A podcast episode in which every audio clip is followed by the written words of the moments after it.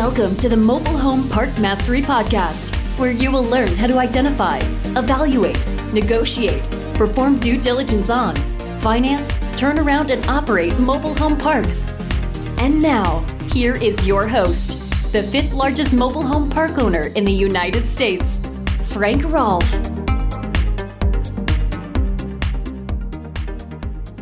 In 1997, Robert Kiyosaki brought out a book called Rich Dad Poor Dad. It wasn't really intended initially to be a book about how to get ahead in America, but instead was the inclusion of a board game that Kiyosaki was going to bring out to try and make some money. Now, it's been almost 20 years since that big hit, and now suddenly we see Kiyosaki and others on television trying to tell you how great gold is.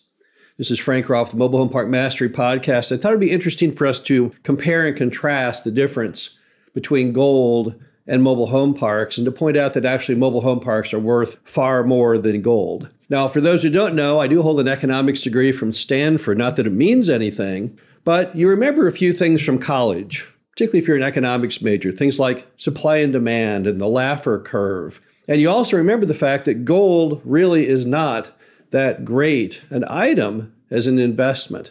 All you have to do is just pull out your chart on gold pricing. So just go to your computer, go to Google, and just put in historical chart gold price per ounce. And here's what you will rapidly discover when you just look at the chart. The first thing is that the all time low prices for gold occurred in 1920, around 1970, and around 2000. And yes, those were all at the all time lows during those respective recessions. So, right off the bat, you see that gold is not really contrarian because it doesn't do well during recessions. It didn't do well during those three recessions, and there's no nothing to suggest it would do well in recessions going forward. You'll also notice if you look at the chart that in 1980 gold hit its all-time high. $2,675 an ounce. And that was in 1980 dollars. And to make things even worse, 40 years later, it still has never broken that number. It's like someone who did really well during high school and it was all downhill after that. That's kind of been the way that gold prices have gone. Now, it did get back up to $2,192 an ounce in 2001. And if you look at that chart, and you have a little interactive line that goes with it, you'll see if you'd bought an ounce of gold in 1981 and you held it for the next 42 years, you had it in your safety deposit box or in your safe and you saved it there as a sacred asset for 42 years, it would have been worth what you paid for it. That's right, a 42 year run of no value enhancement at all.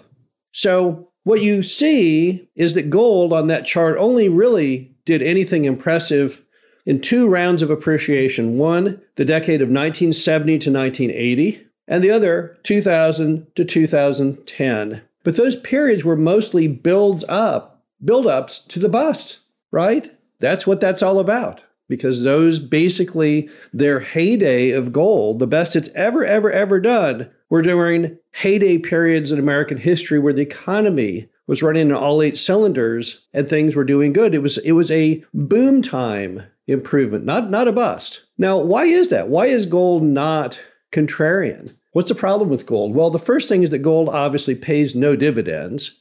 That's one of the problems. So if you bought that ounce of gold back in, you know, 1981 and held it for 42 years, your total dividends were zero.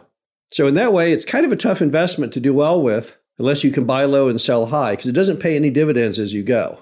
Also, it trades within a very narrow range. That range is about $400 an ounce to about $2,000 an ounce. So it seems to have a ceiling. It just never beats that. In all of recorded history, as long as they've measured the value of gold, it has never been above that range. And that's kind of alarming. Look at the stock market. Do you see that on the stock market chart? No. The stock market has peaks and valleys, but it's always sequentially rising higher. Gold has never, ever done that. And you'll also notice looking at that chart that the timing right now is terrible for gold because gold does terrible during recessions. And clearly, if there's one direction the American economy is going, it's going to be going down.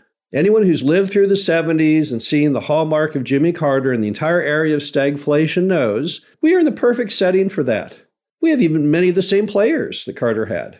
Price of oil is now nearing $100 a barrel. You remember the old uh, oil embargo from the Carter era that set in motion the, the horrific economic disaster that was there? Carter was really big on trying to promote green energy. Well, that you see how overlay on that. But we're worse off than Carter was because now we've got $33 trillion of debt to contend with, and he had hardly none.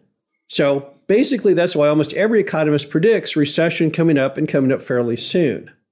So if you assume recession is on the horizon, the last thing you would ever want to invest in, based on its historic track record, is in fact gold.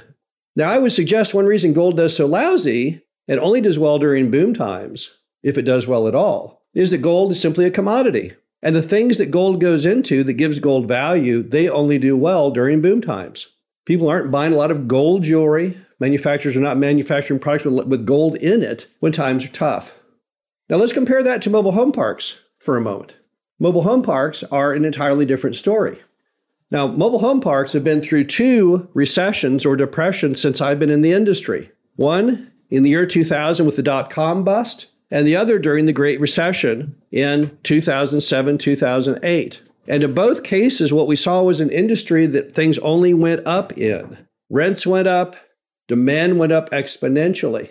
So, mobile home parks are definitely a contrarian investment because they do well when times are bad. Now, why is that? Why do mobile home parks do good when gold does not? Well, the first thing is that mobile home parks are, in fact, the lowest cost form of housing in the US. And clearly, when times get tough, when things get bad, people need cheaper ways to live.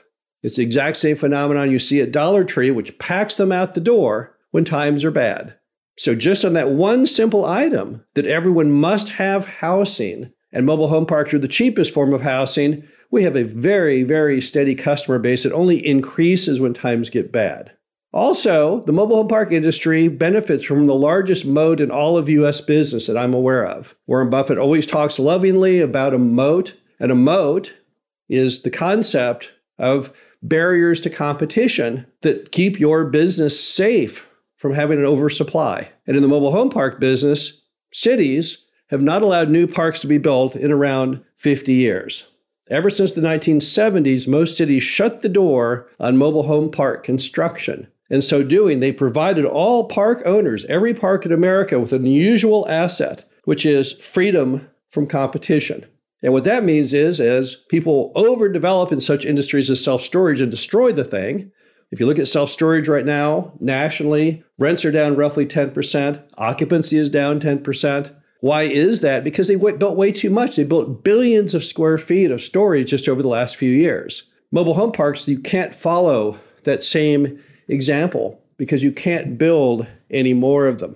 Also, mobile home park lot rents are crazy, stupid low. US average of about $280 a month. You could double or triple those rents and still be insanely cheap.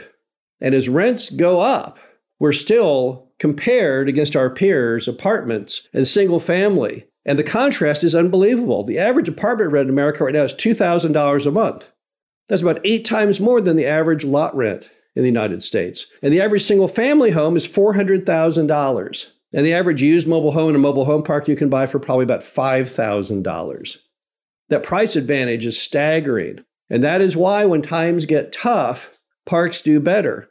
Because as people cannot afford apartments and cannot afford single family, whether they're in them currently and have to move down a step, or they're just a new household trying to figure out where to live, that's always going to keep the demand for mobile home parks rising.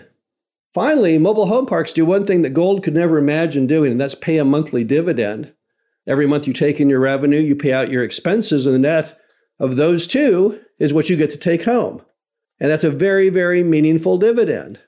The bottom line to it all is that gold is not contrarian. Gold gets a lot of time on television these days. I see a lot of advertising spots trying to convince you that gold is the way to go. Gold will offer you safety in bad times. And it's not true. But don't take my word for it. Just look up the chart. It's right there on the internet. You know, the internet has brought us a lot of facts and figures and stats to what used to be a lot of myths and legends. And one of the biggest is just the price of gold. The bottom line is mobile home parks are and will always be a far, far better investment than gold. This is Frank Rolfe, Mobile Home Park Mastery Podcast. Hope you enjoyed this. Talk to you again soon. Thank you for listening to the Mobile Home Park Mastery Podcast. Be sure to visit us at mhpmastery.com to subscribe to the show, read our show transcriptions, and access all of our great information on mobile home park investing.